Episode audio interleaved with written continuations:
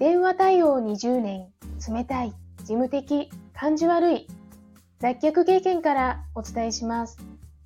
話し方、印象改善アドバイザー、ふみです。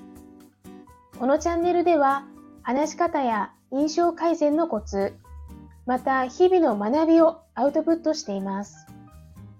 今日のテーマは、敬語はトラベル英会話と同じです。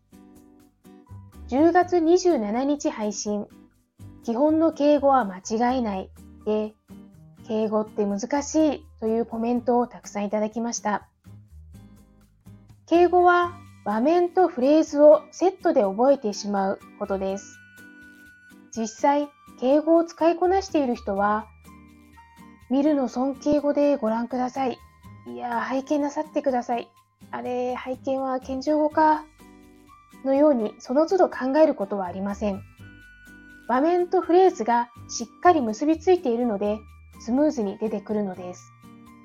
トラベル英会話であれば、買い物のシーン、空港でのシーン、ビジネス敬語であれば、電話でのシーン、対面接客、社内会議、取引先に訪問したシーン。